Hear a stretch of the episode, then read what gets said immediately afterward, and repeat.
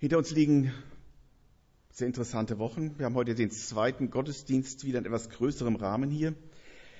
Diese Corona-Zeit warf so manche Fragen auf, so manche interessanten Beobachtungen gab es nicht nur bei uns, in vielen Gemeinden, mit vielen, wo ich gesprochen habe, ob es Kirchen sind, Freikirchen. Die Corona-Zeit hat oft die Reihen leer gemacht. Es gab zwar Online-Gottesdienste, aber wir können auch nicht so richtig miteinander singen. Und es stellte sich überall immer wieder auch diese Frage, so nach jetzt, wo man wieder sich mehr treffen kann, wozu brauchen wir eigentlich Gottesdienst? Warum feiern wir überhaupt Gottesdienst? Wir haben auch bei uns mal so umgefragt und haben so drei Gruppen rausbekommen, so drei Motivationen, nee, nicht Gruppen, drei Motivationen, warum man in den Gottesdienst kommt. Die einen haben gesagt, ich komme, weil ich das singen kann. Das Singen, das Loben, das Miteinander Gott ehren im Gesang, das ist meine Motivation. Predigt kriege ich woanders auch her, Gemeinschaft brauche ich auch nicht, aber das Singen ist es. Eine andere haben gesagt, meine Motivation, in den Gottesdienst zu kommen, ist, mich mit anderen zu treffen. Predigt, Gesang, kann ich verzichten drauf oder kriege ich woanders her, ist vielleicht auch nicht mein Stil, aber ich brauche die Gemeinschaft mit anderen. Und eine dritte Motivation war, die haben gesagt, ich brauche weder Gesang, noch brauche ich Gemeinschaft, mir geht es nur um die Predigt. Und da drängt sich einen schon die Frage auf, was ist eigentlich Gottesdienst? Warum feiern wir Gottesdienst? Und ich möchte das vom biblischen her mal beleuchten in zwei Predigten heute. Die erste an diesen zwei Aspekten, Gott dient uns. Die zweite wird dann sein, wir dienen Gott. Ich möchte diesen Ausflug machen, wo kommt der Gottesdienst eigentlich her? Wenn wir das Alte Testament aufschlagen, finden wir in 3. Mose, dem sogenannten Levitikus, ja eine ganze Reihe von Vorschriften, von Anweisungen ist ein bisschen mühsam zu lesen. Ich weiß nicht, wer es schon mal durchgehalten hat, das alles zu lesen. Man sagt ja manchmal, wenn einer nicht so richtig spurt, dem müssen mal die Leviten gelesen werden, weil da die ganzen Anweisungen stehen, wie was zu sein und zu laufen hat. Aber dort steht auch unter anderem sehr ausführlich beschrieben, wie Gott sich für sein Volk, für Israel, auf Israel bezogen, den Gottesdienst vorstellt. Und da geht es kapitelweise um Vorschriften, die sind echt mühsam zu lesen, auch heute für uns vielleicht nicht mehr alles so nachzuvollziehen. Da gibt es eine detaillierte Kleiderordnung, wie die Kleidung auszusehen hat, wie die Priester aussehen müssen. Da gibt es eine Ordnung, dass ich erst in den Gottesdienst kann, wenn ich gewisse Opfer gebracht habe. Also unglaublich viele Vorschriften. Wenn uns vieles davon vielleicht auch fremd vorkommt, habe ich aber gedacht, wenn Gott das so detailliert in seinem Wort beschreibt, macht das zumindest eins für uns heute auch noch deutlich. Gott ist das Thema wichtig. Es ist nicht, was belanglos ist. Dort, wo ich sehr viel vorgebe, zeigt etwas davon, dass mir etwas sehr wichtig ist. In 3. Mose gibt es auch eine Aussage, wo ich denke, die ist auch ein Schlüssel für Gottesdienst heute. In 3. Mose 23, Vers 3 heißt es,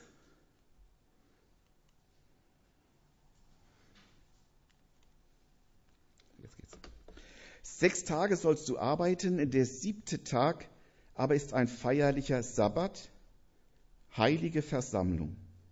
Keine Arbeit sollt ihr an ihm tun, denn es ist ein Sabbat für den Herrn überall, wo ihr wohnt. Ich finde den Vers deswegen wichtig, weil das die Grundeinstellung Gottes zum Gottesdienst, zum Tag mit ihm einfach deutlich macht, wo Jesus sich auch darauf berufen hat und viele falsche Vorstellungen, die die Menschen damals, auch die Pharisäer so hatten, hat in dem Wort zusammengefasst, nicht der Mensch ist für den Sabbat gemacht, sondern der Sabbat für den Menschen. Der Sabbat ist ein Tag, den Gott geheiligt hat. Wenn etwas Gott geheiligt hat, und das finden wir in der Bibel ganz viel, dann sind das Dinge, die untrennbar mit Gott verbunden sind, die mit Gott zu tun haben, die Gott für Gott entscheidend und für Gott vor allem ganz wichtig sind. Das sind alles Dinge, die nicht von Gott trennbar sind. Gott heiligt diesen Tag und sagt, es ist ein Tag, der mir gehört. Und das Interessante ist, im gerade auch im Alten Testament fällt auf, wenn man guckt, was geheiligt wird, das allererste, was Gott heiligt, ist der Sabbat. Das erste, was Gott heiligt, ist kein Gegenstand, ist kein Ort, ist nichts anderes. Was ist das? Gott heiligt eine Zeit. Es ist eine heilige Zeit, wo Gott sagt, diese Zeit gehört mir. Und diese Zeit möchte Gott seinen Menschen uns begegnen. Das ist Gott so ganz entscheidend wichtig. Und damit ist der Umkehrschluss für uns, wir können diese Zeit nur dann auch heilig halten, wenn wir sie mit Gott verbringen, wir die Gemeinschaft leben, die Gott dazu bestimmt hat. Erst als zweites hat Gott später sein Volk geheiligt. Er hat gesagt, Israel, ihr sollt mir ein heiliges Volk sein. An euch soll die Welt sehen, wie ich bin, wie Gemeinschaft mit mir funktioniert. Und das finden wir im Neuen Testament auch. Im Neuen Testament sagt Paulus, schreibt Paulus sehr ausführlich, alle, die zu Jesus gehören, alle, die Jesus lieb haben, in ihr Herz aufgenommen haben, sind Heilige. Ich merke ganz oft, das ist so schwierig zu verstehen. Man hat so dieses typische Heiligenverständnis, man muss was Großes geleistet haben, man muss heilig gesprochen sein. Nee, heilig heißt auch hier zu Gott gehörig. Wer Jesus sein Leben gegeben hat, gehört Gott, ist geheiligt, ist ein Heiliger. Und das dritte, was Gott geheiligt hat, war dann der Wohnort, die Stiftshütte, später der Tempel, wo er gesagt hat, hier wohne ich, hier will ich, und auch wieder geht es darum, Gemeinschaft mit euch haben.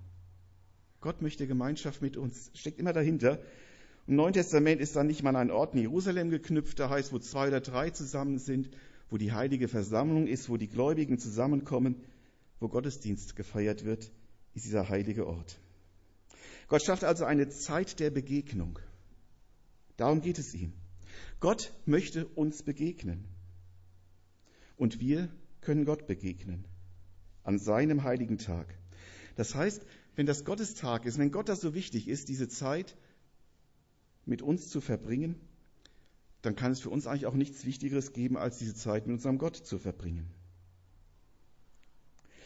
Wenn man nun im Alten Testament weiter hineinsieht, wenn die Israeliten diesen Gottesdienst feiern wollten, dann war das nicht so wie hier heute. Gut, jetzt auch ein bisschen umständlich, man muss sich in Listen eintragen, kriegt jetzt auch noch seinen Platz zugewiesen, hat aber den einfachen Grund, dass wir dann mehr Leute hineinbringen können in den Raum.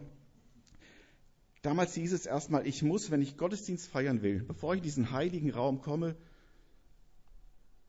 an einem Gestank vorbei, an einem Gebrüll vorbei, weil man musste erstmal sein Opfer bringen. Man konnte nicht einfach zu Gott kommen. Diese heilige Zeit mit Gott kostete was. Sie kostete, dass Blut fließen muss für die Schuld, die man gegangen, begangen hatte.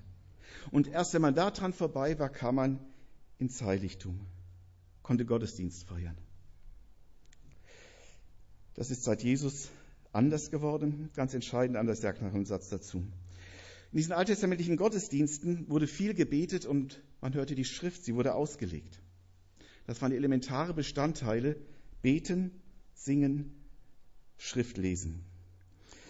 Von Jesus lesen wir in Lukas 4, ich lese jetzt nicht alles vor, ich blende euch das aber ein, wenn das jetzt klappt, ja. Von Jesus wissen wir, steht hier nicht im Text, der Vers davor könnt ihr nachlesen, heißt es, er ging nach seiner Gewohnheit am Sabbat in die Synagoge. Also für Jesus, den Sohn Gottes, war schon mal selbstverständlich, ich gehe in den Gottesdienst. Übrigens, das hat er sogar als Zwölfjähriger schon so gesehen und hat seine Eltern dann fröhlich nach Hause ziehen lassen und hat gesagt, ich muss so da sein, wo mein Vater ist. Ist dann doch mit den Eltern später mitgegangen. Die meisten werden die Geschichte kennen. Aber Jesus besucht auch diesen Gottesdienst. Und wie es damals so üblich war, bekommt er, Männer durften das, wurde in Vielfalt gelebt, eine Schriftrolle gereicht, also ein Teil der Bibel. Die Bücher, wie wir sie heute haben, gab es damals ja nicht. Und hat er aufgeschlagen und hat aus Jesaja einen Text gelesen und dann hat er die Predigt gehalten, hat sie ausgelegt. An dieser Stelle führt es ein bisschen zur Aufruhr, weil dann Jesus sagt, das, was Jesaja hier beschrieben hat, bin ich. Ja, kann man schon verstehen, dass das erstmal nicht so leicht zu verdauen war. Aber Gottes Wort ist manchmal nicht leicht zu verdauen. Aber hier geht es nicht um den Inhalt, sondern Jesus ging dahin mit seinem wöchentlichen Gottesdienst, beteiligte sich daran, legte das Wort Gottes aus. Es gehörte dazu das Singen. Damals gab es keinen Beamer, auch noch keine Liederbücher, wie wir sie heute haben. Da gab es Vorsänger, die die Gemeinde die Lieder beibrachten. Man lernte sie im Gottesdienst singen. Und die Lieder hatten nicht nur den Sinn, dass man damit Gott lobte und ehrte, das war auch ein Sinn, aber der andere Sinn war auch, dass durch diese Lieder, durch diese gesungenen Texte man Bibelworte, biblische Aussagen mit in den Alltag nahm. Keiner hatte zu Hause eine Bibel, gab es damals ja nicht. Es gab Schriftrollen, richtig gut betuchte Leute hatten vielleicht mal so einen Auszug vom Alten Testament, so eine Schriftrolle zu Hause, aber man hatte nichts. Und die Lieder hatten den Sinn, dass ich Bibelworte, Gottes Wort in den Alltag mit hineinnehme. Und jeder, der eine Beziehung zum Singen hat, der ein bisschen weiß, was Musik auslöst, merkt, dass dort, wo Text und Melodien sich verbinden, der Text haften bleibt. Vielleicht kennen es viele von euch. Da hat man irgendeinen so Text im Kopf und da weiß man, das ist ein Lied und dann summt man das Lied und dann kommt der Text wieder. Ist schon faszinierend, wie Gott das gemacht hat. Aber es war eine ganz wichtige Aufgabe damals, dass Gesang diese Texte, diese Inhalte der Bibel mit in den Alltag nahm. Und viele wissen das vielleicht auch noch und erleben das, so manche Liedtexte, die einen begleiten, dann in schweren Zeiten plötzlich zu Antworten Gottes werden, durch die Gott in sein Leben hineinredet. War damals auch schon so. So viel mal zum Gottesdienst im Alten Testament. Es gab noch viel, viel mehr Anweisungen. Für Israel hat, für Israel, wer ein bisschen Spaß daran hat, kann sie gerne mal nachlesen. Wird vieles komisch vielleicht wirken für uns, aber das eine deutlich machen, Gott das sehr wichtig war. Sonst hätte er nicht so viele Details bestimmt. Im Neuen Testament ist Gottesdienstfeiern manches ähnlich. Ganz ähnlich ist und unverändert ist, Gott möchte uns, seiner Gemeinde, da begegnen. Und dann hat die Christenheit von Anfang an am Tag des Herrn Gottesdienst gefeiert. Im Apostelgeschichte lesen wir, sie trafen sich täglich zum Bibellesen, zum Abendmahl feiern und am Tag des Herrn zum Gottesdienst. Der Tag des Herrn ist jetzt nicht mehr der Sabbat, sondern sie haben gesagt, uns ist der Sonntag, der Tag, an dem Jesus auferstanden ist, ein viel wertvollerer Tag. Den wollen wir feiern, Gott damit ehren. Und so feierte man und traf man sich am Sonntag statt am Sabbat. Und das war zu einer Zeit, da gab es eine Sieben-Tage-Woche. Das heißt, keiner hatte Zeit und konnte sagen, ich schlafe heute Morgen ein bisschen aus. Gut, manche reicht es nicht und morgens Gottesdienst ist zum Ausschlafen. Man guckt, dass man vor der Arbeit oder nach der Arbeit sich traf. Und dann war man froh und erlebte Gemeinschaft miteinander, zusätzlich zu seiner Arbeit am siebten Tag der Woche. Übrigens, erst Kaiser Konstantin hat den Sonntag als Feiertag eingeführt. Wahrscheinlich wohl von Trier aus. Hier hat er seine Residenz gehabt. Er hat es noch nicht ganz umgesetzt. Unter Konstantin durften dann die ganzen Beamten und Oberen des Landes den siebten Tag frei haben, den Sonntag frei haben. Erst einer seiner Nachfolger hat es dann für alle zu einem Feiertag gemacht und damit einen bis heute für uns gültigen Rahmen gegeben, wo wir auch äußerlich die Möglichkeit haben, zur Ruhe zu kommen. Ich weiß nicht, wie ihr das erlebt. Ich merke das, weil Sonntag oft nicht mein freier Tag ist, sondern ein freier Tag in der Woche. Es ist viel schwerer, zur Ruhe zu kommen und abzuschalten, wenn alle anderen arbeiten. Und es ist viel einfacher, das zu machen, wenn sowieso alles ein bisschen ruhiger läuft. Von daher ein Geschenk, das wir heute haben, das es bei der ersten Gemeinde noch nicht gab. Aber der siebte Tag ist auch nach dem Neuen Testament der Ort der Begegnung mit unserem Gott. Wir dürfen ihm begegnen und wir sagen ja auch nicht, wir müssen Gottesdienst ableisten. Wir dürfen Gottesdienst feiern. Im Alten Testament hat es noch die Begründung gehabt mit der Vollendung der Schöpfung. Gott arbeitete sechs Tage, am siebten Tag ruhte er.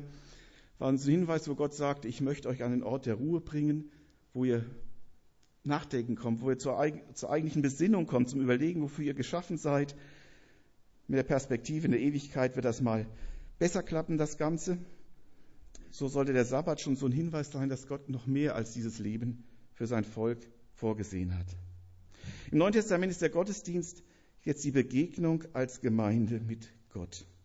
Und ich denke, dass das Besondere nach dem Neuen Testament das ist, wenn wir die Woche über so jeder für sich an seinem Arbeiten, in seinem Umfeld lebt, man ist oft so ganz alleine. Die Bibel spricht ja von der Gemeinde als ein Leib. Jesus das Haupt, der Kopf und jeder von uns ein Glied. Und es ist völlig egal, was für ein Glied man ist, man ein kleiner Finger ist oder vielleicht so ein Mittelglied oder was weiß ich. Wir sind nur ein Teil des großen Ganzen. Und der Woche über merkt man oft nichts davon. Man lebt in einer teilweise völlig anderen Welt, mit völlig anderen Werten, mit völlig anderen Aufgaben und Stress, wo jeder, wo jeder mit zu tun hat. Aber dann, wenn wir als Gemeinde zusammenkommen, erleben wir zumindest bruchstückhaft schon einen Teil des großen Ganzen. Wir dürfen erleben, hey, hier ist die Vielfalt Gottes dass der, die, die ganz andere Gaben hat, ganz anderer Typ ist. Und Gott macht aus den ganzen unterschiedlichen Menschen, die hier zusammen sind, das sind vielen Gliedern, etwas Ganzes, ein Leib, ein, ein Teil der Gemeinde. Die ist natürlich noch viel größer, die weltweite Gemeinde Gottes. Und ich finde es so faszinierend, wenn ich als ein kleines, winziges, keine Ahnung, was für ein Glied ich im Leib Gottes bin, im Urlaub oder woanders in anderen Gemeinden unterwegs bin. Man erlebt, ich bin Teil des Ganzen. Wo Jesus ist, wo er das Haupt ist, bin ich ein Teil des Ganzen. Und auch das ist wie im Alten Testament noch nicht die Vollendung, sondern das wird dann sein, wenn es, wie es in der Offenbarung heißt, wenn Jesus als der Bräutigam ist das Bild gebraucht, eine riesen Hochzeitsfeier ja beschrieben, die Gemeinde als Braut zusammenführt. Danach, danach wird es perfekt sein. Hier erleben wir das noch sehr unvollkommen, vielleicht viel zu oft zerstritten auch halbherzig, aber vollkommen und makellos wird es erst dann sein, wenn Jesus wiederkommt. Dann dann wird das, was wir vielleicht so bruchstückhaft hier erkennen, ein unglaubliches Erleben sein, ein unglaubliches, schönes Erleben. dann werden wir das merken, wozu wir geschaffen sind, wie Gott sich das wirklich gedacht hat. Ich sagte gerade, im Alten Testament war die Voraussetzung, Gottesdienst zu feiern, dass man Opfer bringen musste. Ich habe auch gesagt, Jesus hat dieses Opfer abgelöst. Die Juden wussten, wenn ich zu Gott kommen muss oder zu Gott kommen will, muss ich erst was tun. Ich muss ein Opfer bringen, das mir den Weg frei macht, dass ich Gott begegnen kann. Jesus hat das alles abgelöst. Er ist dieses Opfer. Es geht nicht mehr darum, dass ich erst was tun muss, um Gottesdienst feiern zu können. Nein, ich darf in den Gottesdienst kommen, weil Gott an mir etwas tun möchte, weil er mich segnen, mir begegnen, mich ausrüsten möchte. Und darum steht jetzt auch in den Gottesdiensten nach dem Neuen Testament der Dank für Jesus und das, was er tat, im Vordergrund. Und schon wie Paulus schreibt, wir können nicht schweigen von dem, was Jesus getan hat, weil ohne ihn könnten wir Gott nicht begegnen. Es gibt keinen anderen Weg. Und dieser Freude an Jesus, dieser Dank darüber, was er mir geschenkt hat, die Vergebung, das Angenommensein, dass Jesus mir nicht anrechnet, was ich die ganze Woche wieder an Mist gebaut habe, was schiefgelaufen ist, rechnet er mir nicht an. Er sagt, ich freue mich, dass du da bist und jetzt gehen wir gemeinsam weiter. Diese Freude, dieses Angenommensein, dass ich selbst bei Jesus erleben darf, dürfen der Gemeinde nun auch einander weitergeben, einander annehmen, einander vergeben. Wissen, wir sind miteinander unterwegs. Das Endziel, das Vollkommene kommt erst. Alles, was wir erleben, und es ist noch so schön, ist nur unvollkommen. Der Sonntagsgottesdienst ist also sowas wie der geistliche Höhepunkt des Lebens, des Alltags. Hier möchte Gott uns dienen. Er will uns in der Gemeinschaft untereinander, wie wir sie miteinander erleben dürfen, und auch in der Gemeinschaft vor allem mit ihm Gutes tun, Kraft geben, Segen geben. Und Segen ist so ein Wort, das kann, kann man nicht beschreiben, kann man auch nicht festmachen, weil dieser Segen Gottes ganz unterschiedlich, ganz individuell ist, weil Gott dir, jedem Einzelnen das gibt, was er für dich bereit hat, was er in dieser Gemeinschaft segnen möchte. Gott dient und segnet uns im Gottesdienst zum Beispiel durch Abendmahl und Predigt.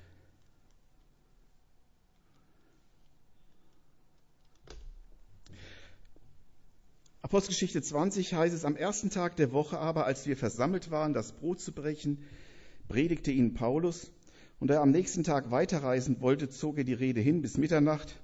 Dann kommt die Geschichte, die zeigt, dass er jetzt nicht der spannendste Redner war. Nämlich einer eingeschlafen, vom Fenster gefallen, war tot. Musste ihn Paulus mal erst wieder auferwecken zum Leben, dann hat er weiter gepredigt. So manche, so manche biblischen Lehrer sagen, du darfst nur so schlecht wie Paulus predigen, wenn du auch Tote auferwecken kannst. Aber es macht etwas deutlich über den Stellenwert der Predigt. Obwohl Paulus nicht der begabteste Redner war und als solcher galt, war es das Entscheidende und die Menschen kamen zu hören.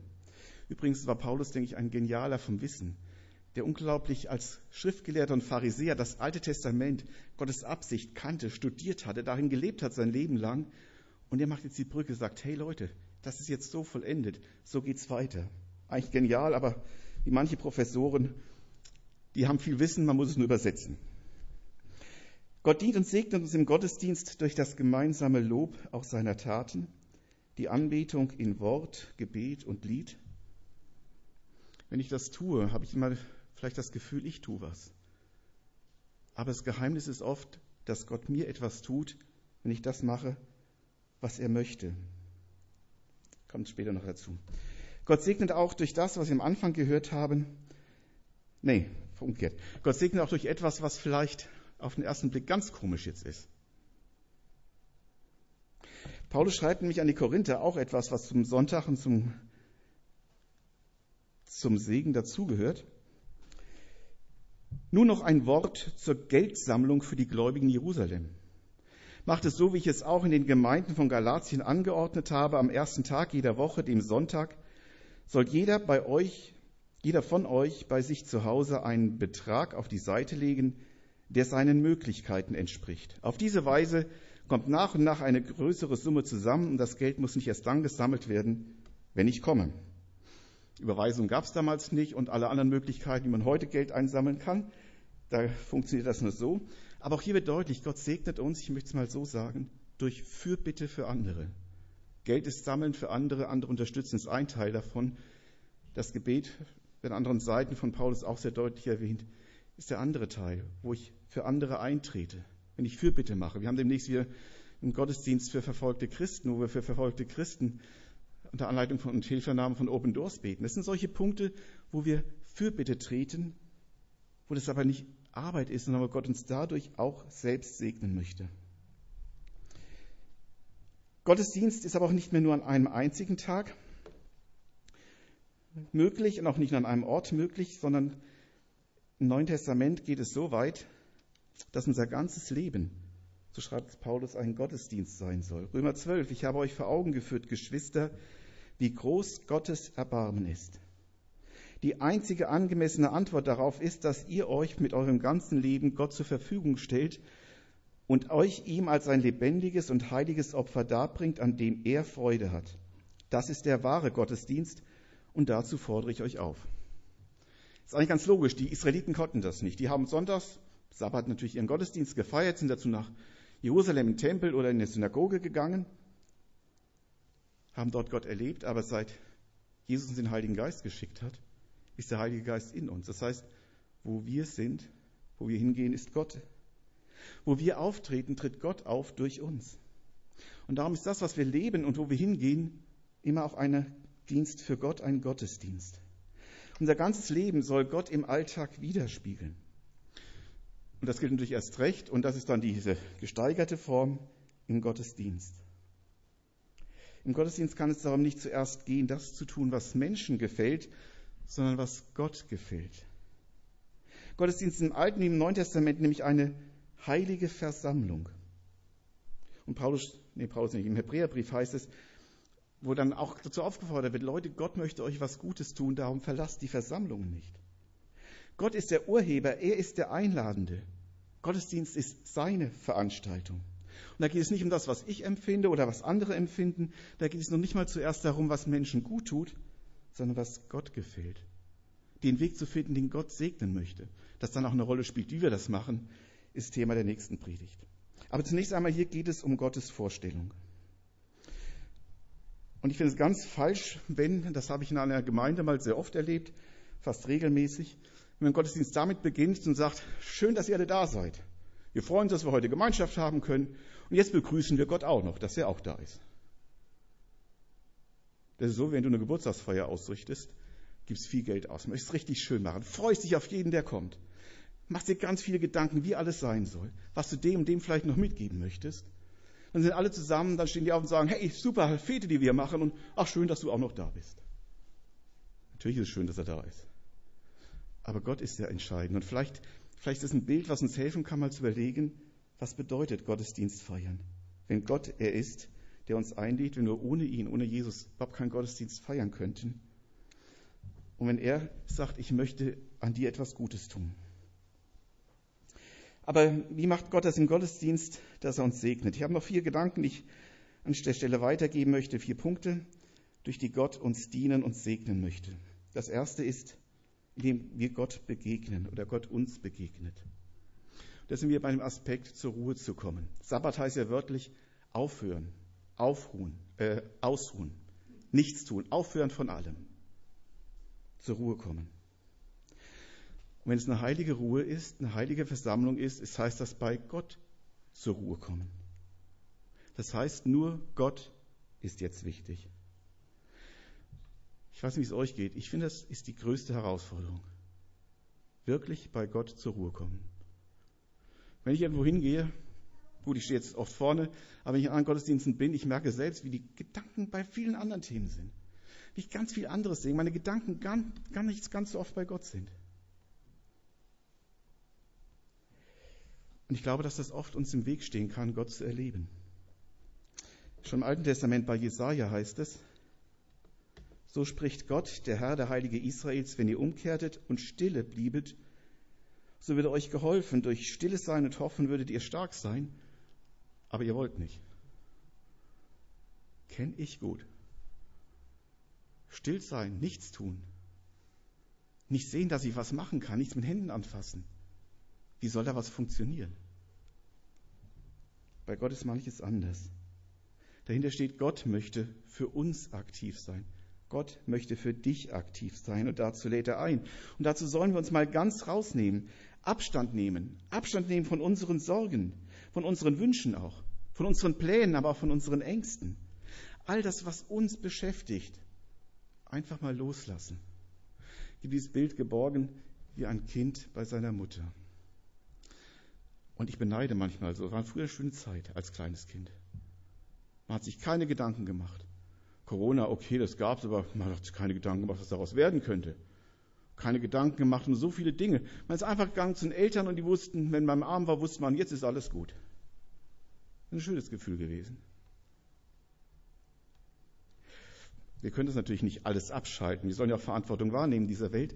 Aber dieses Bild, bei Gott zur Ruhe zu kommen, sagen, ich kann an vielen Dingen überhaupt nichts ändern. Aber du, Gott. Und jetzt gucke ich mal, wie du das machst. Ich möchte bei dir zur Ruhe kommen. Ich möchte dir begegnen, Abstand nehmen von mir, Abstand nehmen von meinem Alltag. Vorbehaltlos. Vorbehaltlos Gott begegnen. Jetzt gibt es nichts Wichtigeres als du und ich, als Gott und ich. Und es ist deine Zeit. Gottes Zeit. Und wir sind Gottesdienst zusammen als seine Familie. Bei Gott sollen wir erleben, wie wir als Gemeinde seine Braut werden, Schritt für Schritt uns weiterentwickeln. Er führt uns ja, er verändert uns ja.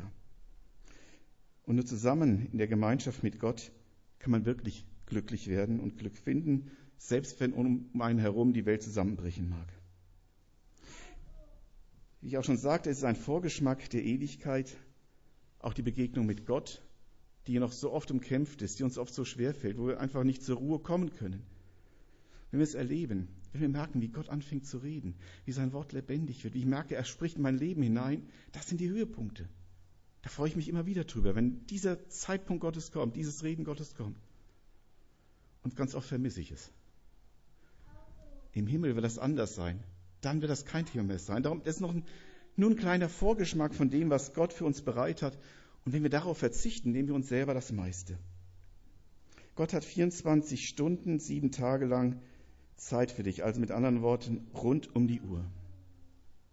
Er ist immer ansprechbar und er hat uns auch immer im Blick, auch wenn wir es nicht merken.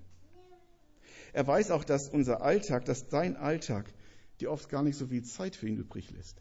Er weiß genau, wo du drin gefangen bist, in welchen Maschinerien du drin rollst, wo du funktionieren musst. Er weiß genau, wie unser Alltag aussieht und funktioniert. Und darum lädt er ein sagt, hey, ich gebe dir einen Ruhepunkt, wo du ausruhen sollst. Wo du mir begegnen kannst, wo du dich konzentrieren kannst. Nicht konzentrieren, natürlich ist eigentlich schon wieder was tun müssen, nee, wo du ausruhen kannst, zur Ruhe kommen kannst. Wo du entdecken kannst, wo du im großen Ganzen Gottes geliebt, gesegnet, angenommen bist. Er lädt uns ein zu dieser wöchentlichen Feier, zu einer Zeit mit unserem Gott. In der Gemeinschaft sollen wir entdecken, dass unser Alltag nicht das Leben ist, sondern dass Jesus das Leben ist und dass uns dieses Leben geben möchte. Und dazu muss er uns manchmal den Kopf zurechtdrücken, dann ist das gut. Manchmal ermutigt er, dann ist das gut. Manchmal gibt er neue Perspektive. Er möchte uns einfach gut tun. Gott begegnet uns. Das tut Gott für uns. Das andere ist Gott anbieten. Wie dient mir Gott, wenn ich Gott anbete? Da tue ich doch schon wieder was. Wie geschieht eigentlich Anbetung? In der Apostelgeschichte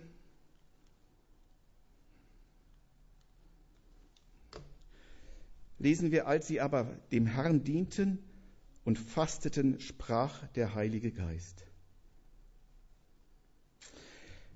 Hier steht im Griechischen das Wort Liturgio, lateinisch heißt Liturgie. Das heißt also, hier geht es um eine Anleitung, um eine Ordnung. Und Gott möchte uns eine Anleitung geben, wie wir ihm begegnen können, wie wir von ihm Antworten bekommen, wie er zu uns reden kann, dass wir es verstehen. Und dazu gehört, und das heißt Anbetung, die Ausrichtung auf Gott. Wer frisch verliebt ist, der weiß das, das geht von selbst, dass der, die Angebetete, und da gibt es eigentlich nichts, da gibt es nur, ich will dich sehen, ich will mit dir zusammen sein, mir ist wichtig, was du willst. Das ist Anbetung, ganz kurz zusammengefasst. Nur du bist mir wichtig, ich möchte Zeit mit dir verbringen und was du willst, ist mir wichtig. Und jeder, der ein bisschen ein paar Jahre verheiratet ist, weiß, irgendwann geht das nicht mehr so von ganz allein. Dann muss man sich manchmal Gedanken machen, warum habe ich die eigentlich geheiratet? Und man muss manchmal sich Gedanken machen und sagen, hey, was hat Gott uns in diesen vielen Jahren geschenkt? Was haben wir miteinander auch erarbeitet, auch in manchen Krisen? Was ist da für ein Kapital draus gewachsen? Es geht manchmal nicht mehr so allein, dann muss ich es manchmal auch bewusst machen. Es gibt Zeiten, da läuft es wie von selbst. Gibt beides, logisch. Aber wer es nicht schafft, immer wieder an diesen Punkt zu kommen, zu sagen, du, Du bist mir wichtig. Ich möchte Zeit mit dir verbringen. Du bist mir, dein Wille ist mir wichtig. Wer das nicht schafft, verliert die Beziehung zum anderen. Deswegen scheitern so viele Beziehungen, so viele Ehen, weil das schwierig ist, nicht von selbst mehr geht. Und mit unseren Beziehungen zu Gott ist das nicht anders. Wenn wir in dieser Welt, in diesem Alltag leben, ist das kein Selbstläufer. Und gerade in unserer Zeit, und selbst trotz Corona, geht es uns richtig gut immer noch. Wir haben so viele andere Dinge, so viel Programm. Wozu brauchen wir eigentlich Gott? Die meisten haben doch das Gefühl, ich brauche Gott nur dann, wenn mal was schief läuft. Wenn ich merke, ich kann es nicht mehr. Aber Gott hat viel mehr für uns bereit und möchte vor allem eine ganz andere Beziehung zu uns, nicht nur so ein Notautomat, Groschen rein, wenn es nicht mehr läuft. Beten und Fasten sind darum Hilfsmittel, an diesen Punkt zu kommen, dass Gott zu mir reden kann, dass Gott mir dienen kann, dass ich mich neu auf Gott ausrichte, dass ich abschalte von mir, dass ich auch an den Punkt komme, wo ich sage, Jesus, du weißt, was ich alles will und was ich möchte, dass du tust, wo ich denke, dass es richtig ist. An den Punkt zu kommen, sagen, stopp. Jesus, du weißt genau, was ich will, aber was willst du eigentlich? Ist das, was ich will, kompatibel mit deinem Willen? Und so möchte Gott uns gerade im Gottesdienst Zeit und Raum geben, ihn neu zu entdecken, weil wir nicht im Alltag sind. Weil wir nicht wo sind, wo wir unseren Alltagsgeschäften nachgehen können. Ist heute vielleicht auch theoretisch möglich, wenn man so sein Smartphone oder iPad hat, da kann man theoretisch immer noch E-Mails lesen, als möglich im Gottesdienst machen. War früher nicht so die Gefahr. Aber man kann sie auch auslassen. Gott gibt uns Zeit und Raum, ihn neu zu entdecken. Und in der Anbetung bekommen wir das Ziel unseres Lebens, die Ewigkeit und Gottes Herrlichkeit ganz neu ins Blick. Da kommen wir an den Punkt, dass Gott uns sagen will, hey, guck mal, was wirklich zählt. Ist das Problem, an dem du zu knabbern hast, die Zähne ausbeißt, wirklich das Größte? Guck mal, was ich für dich habe und guck mal, wo es hingeht. Das sind ein paar Jahre, wo du dich mit diesem Problem vielleicht rumschlagen musst, aber ich habe eine Ewigkeit für dich. Anbetung hilft uns, dem Alltag den richtigen Stellenwert zu geben. Und das ist der Segen, den Gott uns geben möchte, was Gott tun möchte. Gott anbeten kann man sagen, ist vielleicht sowas wie, in Trier habe ich es jetzt noch nicht erlebt, in Frankfurt schon mal. Ich glaube, in Amerika kann man es noch öfters erleben, wenn an den Ampelkreuzungen, wenn die Ampel auf Rot ist, plötzlich jemand auftaucht, der einem die Scheibe putzt. Der so zwischendurch sagt, du, ich will dir mal wieder für klare Sicht sorgen. Ich meine, das vor allem im Winter, wenn viel Salz auf der Straße ist und wer dann vor allem auf Autobahn fährt, so weiß, wenn dann irgendwas Wischwasser ausgeht, wird es schwierig. Der Durchblick fehlt. Und es ist gut, wenn man sich die Scheibe putzen kann und in dem Fall geputzt bekommt. Wenn wir Gott anbeten, bekommen wir unsere Scheibe geputzt. Das, was uns den Blick auf Gott verstellt, verschwindet nach und nach. Es gibt uns eine neue, eine klare Sicht auf ihn. Uns kann auch helfen, falsche Gottesbilder, die sich eingeschleicht haben, abzulegen. Und warum funktioniert das? Nicht, weil ich das tue, weil Gott das versprochen hat. Er hat versprochen, dass er uns begegnen will. Er tut doch alles dafür. Er gibt uns die Zeit, er heiligt sie. Er sagt, ich will dir Gutes tun. An ihm liegt es. Das, was ich tun kann, ist lediglich sagen, Jesus, mach mal. Das passiert, wenn ich sage, Jesus, ich gucke jetzt nur auf dich. Ich bete dich an und nehme mich ganz raus. Und darum wird es nicht an ihm liegen, wenn wir ihm nicht begegnen können. Wo Gott uns weiter segnet, ist, er möchte uns auferbauen. Gott dient uns, indem er uns auferbaut. Dazu aus 1. Korinther 14, Vers 26. Wie ist es denn nun, liebe Brüder, wenn ihr zusammenkommt? So hat ein jeder einen Psalm, er hat eine Lehre, er hat eine Offenbarung, er hat eine Zungenrede, er hat eine Auslegung. Lasst alles geschehen zur Erbauung. Ich glaube, bei diesem Wort Erbauung kommen wir ganz schnell an den Punkt, dass wir so ein bisschen egoistisch sind. Gott muss jetzt mich aufbauen. Um mich geht's. Ja, geht's auch. Natürlich geht es. Will Gott, deswegen lädt er dich hier ein. Aber wenn ich das hier sehe, kommt da die Vielfalt raus. Da kommt nicht nur raus, was ich brauche, was der andere braucht, was wir miteinander brauchen und dass wir einander darin dienen dürfen. Die Vielfalt, in der jeder beitragen soll, hat den Zweck, Gemeinde Gottes zu bauen. Und die Vielfalt, wie Gott Gemeinden zusammenstellt, hat den Zweck, dass wir miteinander Gottes Reich bauen und indem wir Gottes Reich bauen, werden wir selber auch auferbaut. Das eine spielt dem anderen die Hand. Gott will unsere Grenzen, unsere Einschränkungen, die Handicaps, die jeder persönlich mit sich rumbringt, er will unser fehlerhaftes, unser sündiges Wesen, das jeder in sich trägt, in sein globales Projekt Gemeinde einbauen und daraus was Tolles machen. Ich glaube, das kann man erleben oder vielleicht erlebt man eine anderes auch in seiner Arbeit oder wo immer auch was am Machen ist wenn man sich einbringt und merkt, aber der andere ergänzt, was ich nicht kann. das macht richtig Spaß. Da passiert was, da geschieht was. Wenn man sieht, ich kann gar nicht alles, aber ich brauche die Ergänzung des anderen, dadurch die Vielfalt hineinkommt. Und so möchte Gott uns als seine Gemeinde aufbauen, als seine Gemeinde bauen. Eben eine dieser weltweiten Baustellen Gottes, wir sind nicht die einzigen.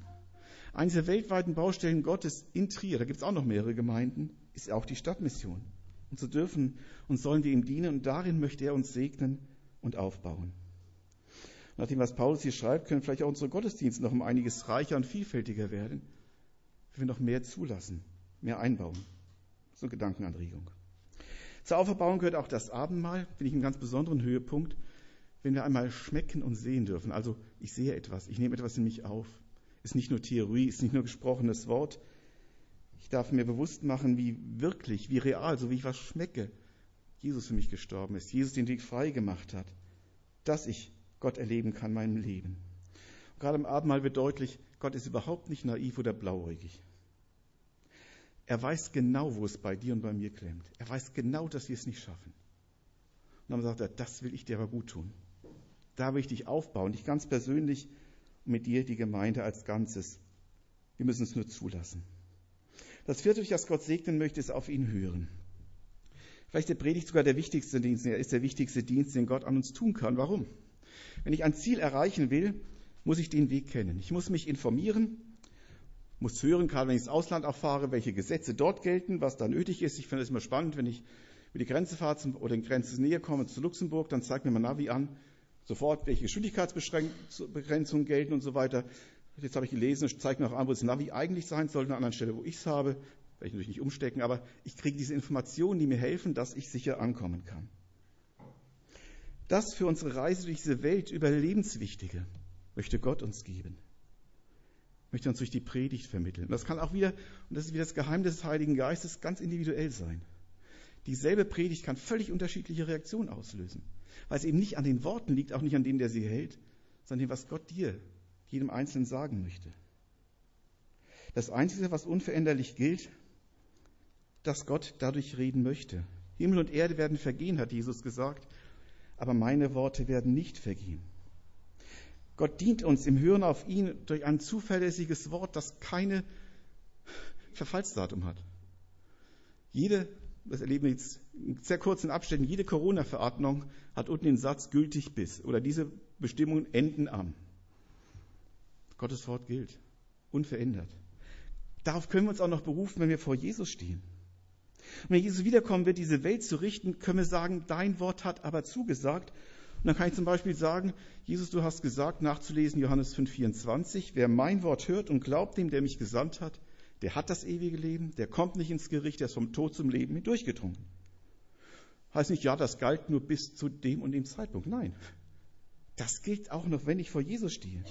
Wenn wir dann vor Jesus stehen werden, da bin ich mir ganz sicher, da werden uns nächstes einmal alle zutiefst erschrocken sein, weil uns dann erst so richtig bewusst wird, was für sündige Menschen wir sind, die überhaupt nicht zu dem heiligen Gott passen. Jeder in der Bibel, wie Altes wie Neues Testament, auch in der Offenbarung lesen wir das noch, dass den Menschen so ging. Dass man dann plötzlich merkt, ich kann vor Gott überhaupt nicht genügen.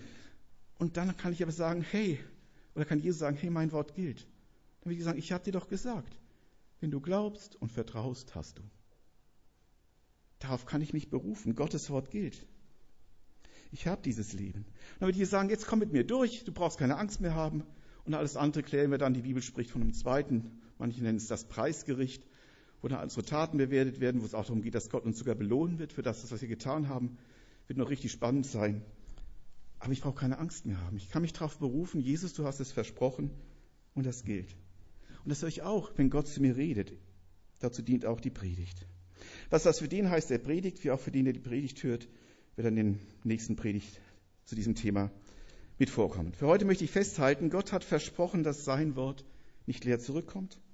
Und er schafft uns im Gottesdienst eine Zeit, eine Zeit und einen Raum, in dem du ihm und er dir, in dem wir ihm und er uns begegnen möchte. Und Gott segne das Hören in der Gemeinschaft im Gottesdienst in besonderer Weise. Das Ganze, was ich jetzt ausgeführt habe, ist sicher nicht vollständig, behaupte ich auch nicht, kann man auch gar nicht machen, aber es soll ein bisschen die Richtung geben. Es zeigt, skizziert die eine Seite der Medaille. Die andere Seite der Medaille werden wir dann wahrscheinlich in drei Wochen betrachten. Wir dienen Gott. Was heißt das für uns? Wenn du dir jetzt vorstellst, dann möchte ich zum Ende kommen, wenn du dir vorstellst, dass der heilige, lebendige Gott dich zu seinem, wie die Amerikaner sagen, wöchentlichen Service einlegt. Ich finde es spannend, die Amerikaner nennen Gottesdienst Service. Gott hat einen Service für dich. Finde ich toll eigentlich, diese Beschreibung. Er lädt dich zu diesem wöchentlichen Service ein, um an deinen Glauben, an deiner Nachfolge zu arbeiten. Jeder, der ein Auto fährt, weiß, wie gut das ist, wenn man jemand danach guckt, der Ahnung davon hat. Und aufpasst, dass nichts Schlimmes passiert. Das möchte Gott mit dir, deinem Glauben, mit deiner Nachfolge tun. Dazu lädt er dich ein. Wie dumm wäre es, das nicht in Anspruch zu nehmen. Und wenn ich weiter bedenke, wie schwer bis unmöglich es ist, einen Termin einer Firma zu bekommen bei jemandem, der was zu sagen hat, oder gar vielleicht bei einem Regierenden, mal zu sagen, hey, das würde ich gerne mal dir sagen, das ist wichtig oder ist mir wichtig, ist total aussichtslos oft. Und Gott sagt, komm zu mir, ich bin da, ich will dich hören, ich will dir begegnen, ich gebe dir diese Zeit, ich gebe dir diese heilige Zeit. Ich finde es das unglaublich, dass der Schöpfer der Welt, der Herr des Himmels und der Erde, mich und dich einlädt, Woche für Woche sich diese Zeit nimmt und sagt, ich möchte, dass du diese Zeit auch nimmst. Nicht, dass du was tun musst, sondern weil ich dir was tun möchte. Und das ist der Hammer. Dafür möchte ich ihm danken.